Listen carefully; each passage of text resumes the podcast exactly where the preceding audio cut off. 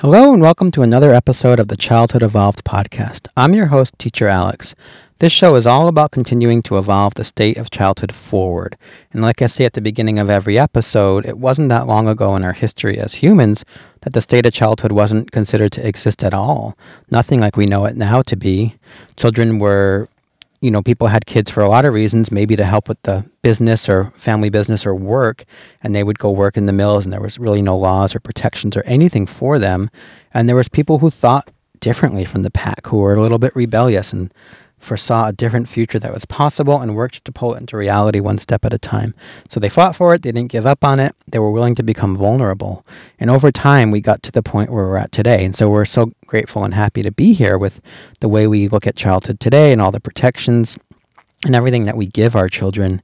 And at the same time, we can look into the future and, and say, hey, there's a lot that we can improve. There's a lot of ways that this could become better in the future. And so if we work together, have these conversations, bring up these issues and unpack them, there's a lot of ways that we can continue to evolve the state of childhood forward and kind of walk alongside these visionaries and, and fight to bring these visions that we have into reality. Put one foot in front of the other. And that's what this podcast is all about. So the conversations that unfold from the questions to me, provide more insight and a deeper level of understanding than just getting simple answers.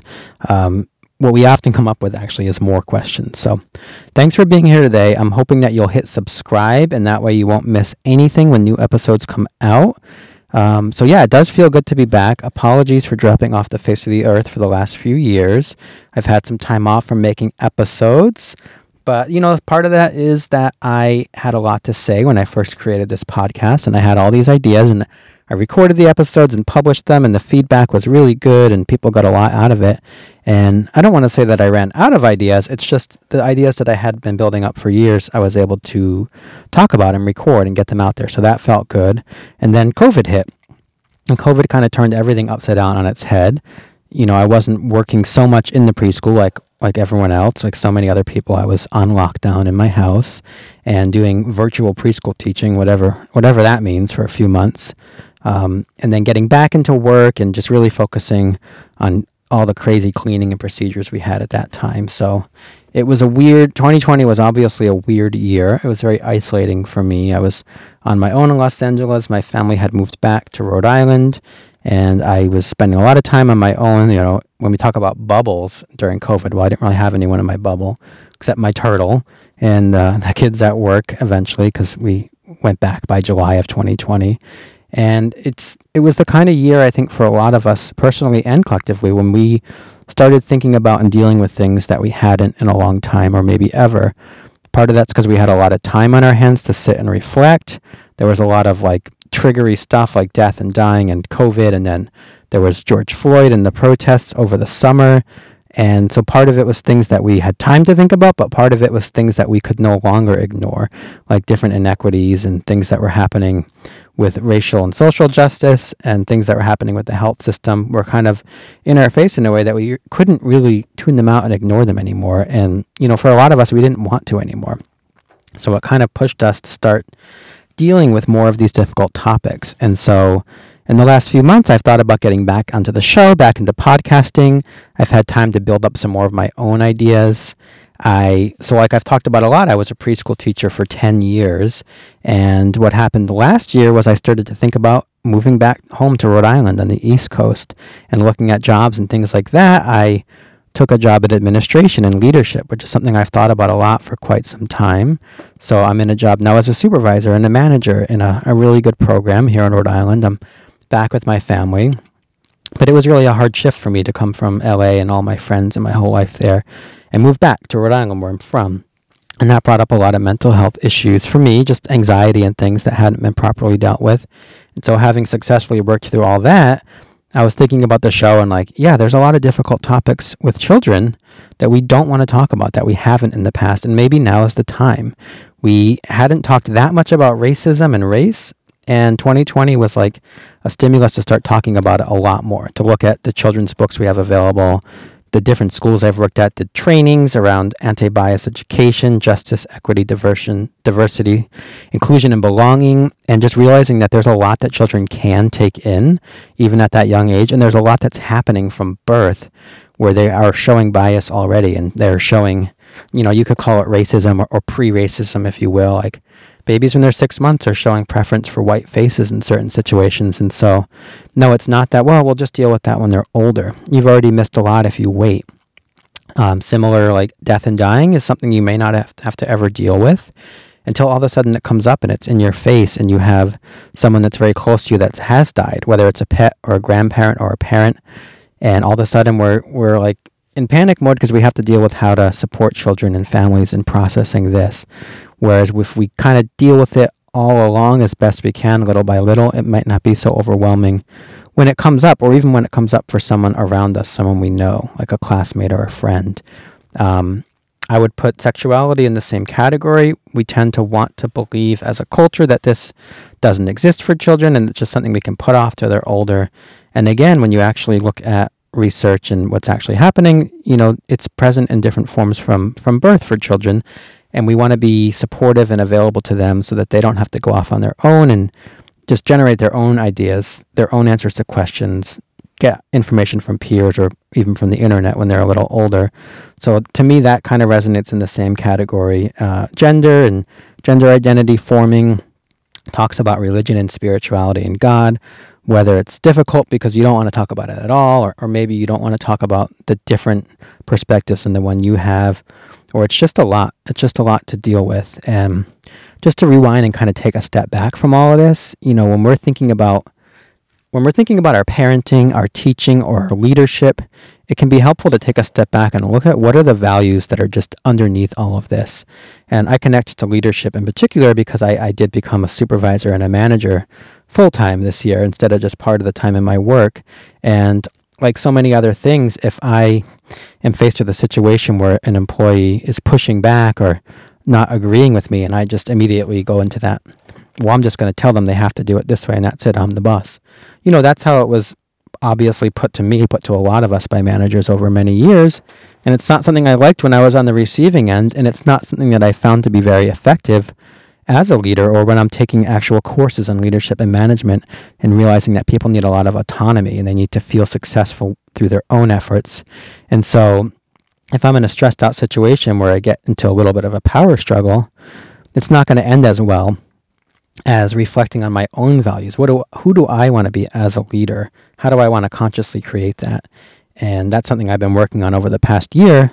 And for me, like I've maybe talked about on the show, I, I do a lot of journaling when I was a teacher, I would just write down something if it didn't go well, instead of shame spiraling and feeling awful. Like uh, I would say the wrong thing or do the wrong thing or just get really overwhelmed in a situation. Uh, I remember one day it was like nap time and nobody was sleeping. The kids were walking around the room, running around the room, whatever, pulling pictures off the wall. This was when I was like a brand new teacher.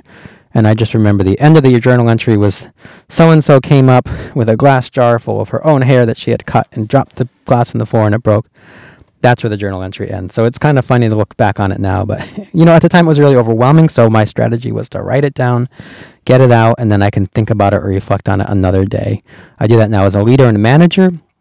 I give myself feedback in that way, but I also I have opened up an anonymous survey from my staff to tell me what they think, and, and they do because it's anonymous. They write all kind of stuff in there, and it's can be painful at times, but it's also really helpful to see how do people feel and, and what are they thinking when they interact with me, and like how can I actually make sure I'm I'm hitting home the way I want to, having the impact I want to, because really our intentions only matter so much. What is the actual impact of what I'm saying and doing?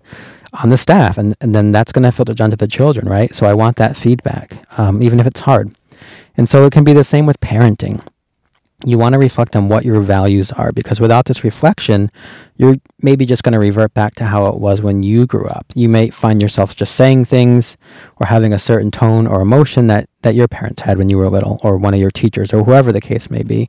And that's going to happen to all of us and it's going to happen a lot a good example is like we try not to say good job as teachers, you know, but it's so ingrained in our culture that we're occasionally going to say good job. And it's just going to come out and we can correct for it and say something a little bit better instead. Like, you worked so hard to put that coat on. So it's our opportunity to take conscious control and to end up becoming the parent, the leader, the boss, or the teacher that we really want to be to kind of craft that.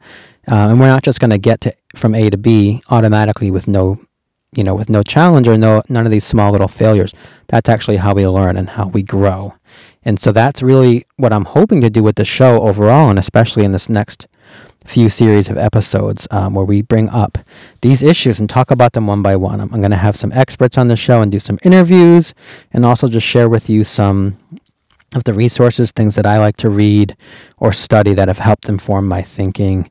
I'm a really big fan of having like the right books for children. There's some really good books out there for dealing with racism or for dealing with sexuality that target different age groups. So there might be a really good book for um, elementary school child. There's also really good books for preschool age children on all of this stuff. Um, you might not want to read something like the 1619 project with a three year old. It might be a little bit too much at that age. Also, heavily depends on your kid and how they're going to process that and if it's going to give them nightmares or if it's going to help them kind of be more reflective. You know your own child better than anyone else. So that's a big piece of the puzzle, too. Um, I would also talk about the news and like violent things like school shootings that come up and how do we deal with that with children? Do we just try our best not to talk about it?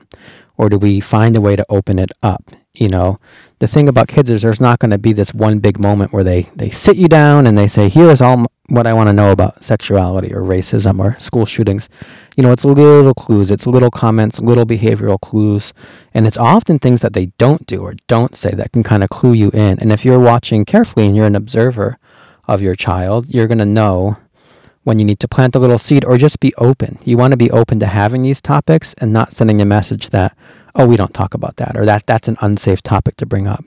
And it's these little kind of micro check-ins about all of this stuff. You know, a couple exchanges back and forth about something that you see outside when you're out in public or on the news or during a movie. Talk about it, feel your child out. Maybe they don't want to talk in depth or maybe they do. And then you move on. You've planted the seed, you've shown them that hey, this is a safe topic to bring up. We can talk about racism or bias because um, you know that's that's hard even with adults to talk about implicit bias. If you go on the harvard implicit bias website which you can find you can google harvard implicit bias test you can take tests on racism and ageism and all of these things and they're going to show you by like how long of a delay there is where you push a button and associate things that are so-called positive or negative. Like let's say they want you to pair black faces or white faces with happy or sad or violent words, you know, and they, they actually time like how long the delay is when you push the button. So it's pretty interesting how they do it. But you're going to find that you do have a bias, and we're born with a bias. You know, the human brain had to survive tens of thousands of years ago by actually looking at people who were different or unknown situations and being biased and kind of doing the fight or flight. That was really adaptive a long time ago, but it's not so much now.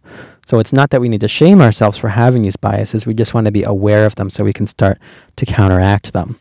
And similarly with like sexuality, if our children pick up like, oh, we don't talk about that, that's bad, dirty, shameful, or wrong, you know, or we're just like refusing to see that it exists or whatever, then they're going to get the message, well, that's not something we can bring up. So they're going to go ahead and find their own way to get their information, whether it's from peers or the internet or just making stuff up that makes sense to them. And we don't necessarily want them to do that. We want to keep these lines of communication open. So you have to reflect on your own values. You know, what were you raised with? What do you want to pass on to your children? What do you not want to pass on to your children that might be rattling around somewhere inside of you? What was taboo? What was off limits when you were growing up? And were there areas of knowledge or information that were kind of held out of your reach that you wish you had more information on or more discussion around? And, you know, I'm hoping in the next few episodes to actually get into details of how to do this. When is the right time? When is the right place? You know, how young is too young? How old means you've missed something? And like how much information is too much with violence in the news or sexuality or racism? You know, we can't just kind of go with our gut on those all the time because like Oscar Wilde said, everything popular is wrong. There's a lot of wisdom in that quote. Um, our society and culture at large doesn't really accurately see sexuality or racism or any of these difficult topics the way they actually are. We kind of are in denial about a lot of things, like including death and dying. You know, if you're born, you're going to die. Like it's the two kind of go together, right? And so, kind of refusing to think about it isn't really adaptive for us in the long run. Um, so yeah, I'm, I'm going to have an expert on death and dying. She's actually a death and dying midwife or doula back in Los Angeles. So I'm going to have her on the show very soon and do an interview and talk about death and dying. So I'm hoping you'll hit subscribe, and that's really going to allow you to be the first to know when a new episode is ready to go. And I'd also encourage you to check out my website, www.childhoodevolved.com. It's newly updated, and there's a PDF that I just wrote up recently called Five Surprising Ways to Show Kids You Care. It was a lot of fun to write. There's some really good tips in there, and you can go ahead and grab a copy of that on the website, and you'll have an opportunity to join my mailing list as well. Uh, until next time, keep evolving.